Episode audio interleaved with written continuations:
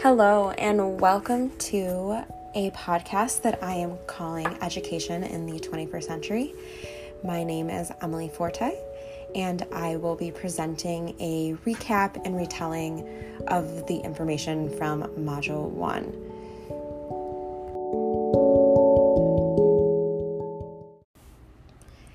To begin, I will be going over the Brandt and Bellanca text entitled 21st Century Learning.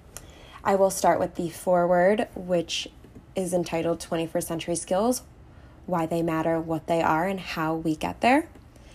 This chapter was presented by Ken Kay, who is the president for the Partnership for 21st Century Skills. So, to begin with these questions, I'm going to backtrack to the second question what they are. Figure F1 on page 15 of the foreword, I think offers a very helpful graphic. And this graphic looks like a rainbow. And it kind of summarizes what encompasses 21st century learning. And these would be life and career skills, learning and innovation skills, information, media, and technology skills. And these skills overarch core subjects and 21st century themes. So, and these core subjects are things that are typically a part of school, which are geography, history, science, math, English language arts, learn world languages, arts, and then we have technology skills such as information literacy, media literacy, and digital technologies.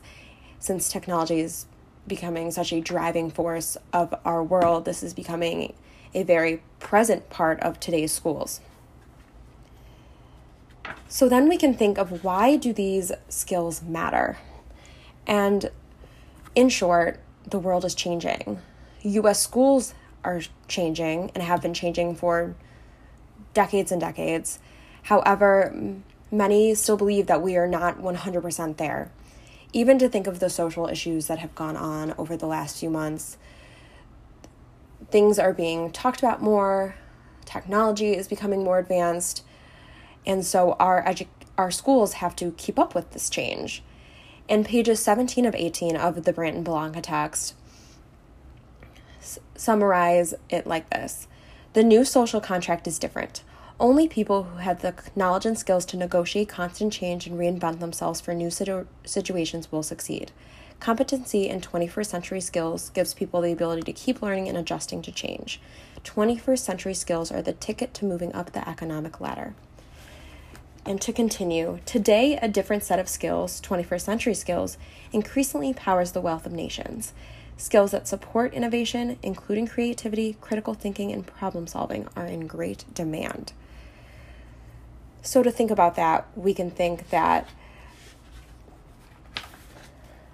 to become contributing members of society, we have to adapt with this change and we have to educate students in a way that will prepare them for this world that they are growing up into and going to be actively a part of.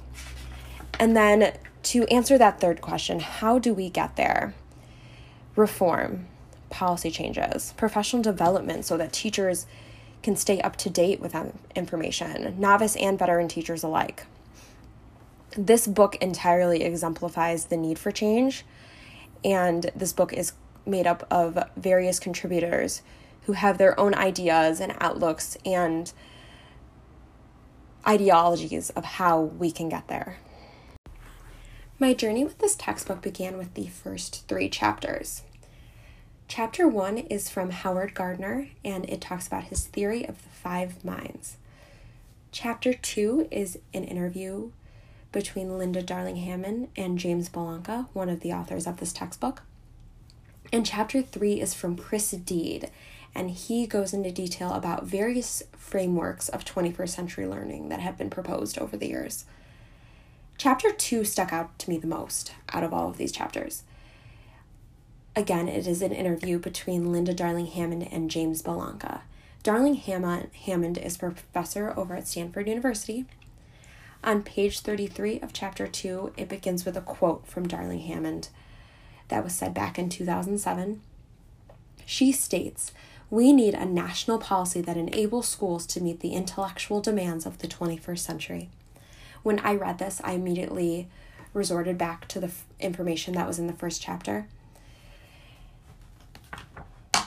Dur- during her interview, Darling Hammond speaks of pendulum swings.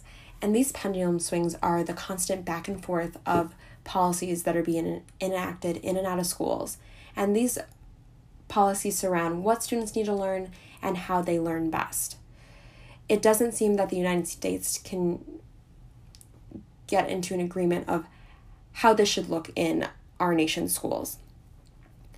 So, Linda Darling Hammond argues how destructive this is to our nation's education and how the United States is so far behind the education of other countries.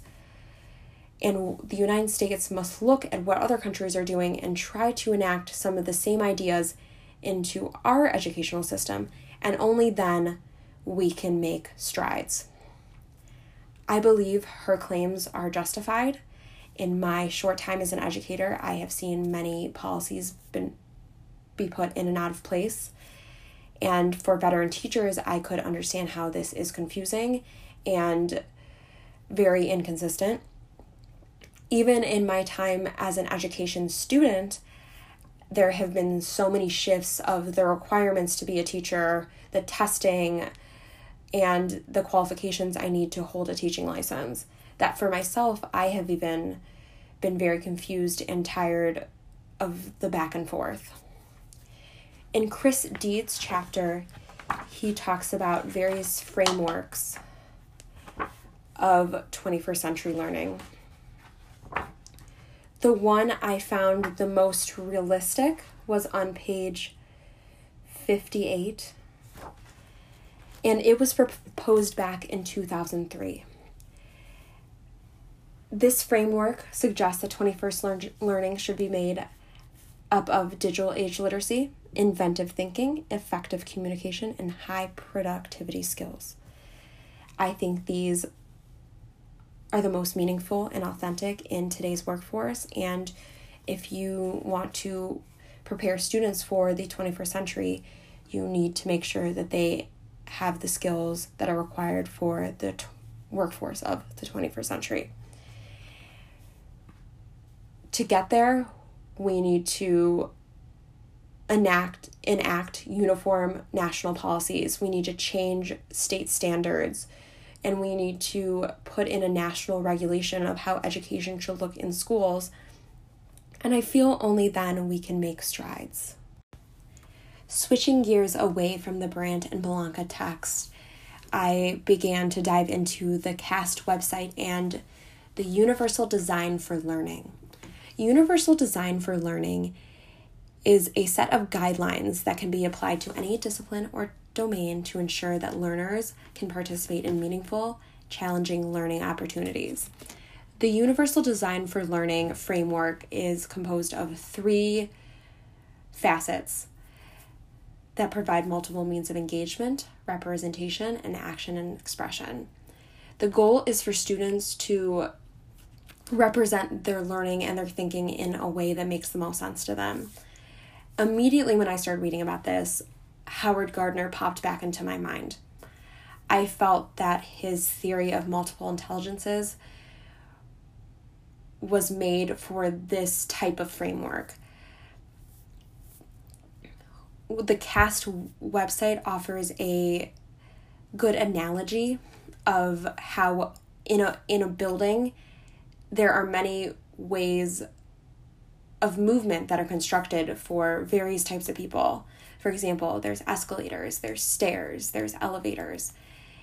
With that same idea, there needs to be multiple avenues in education.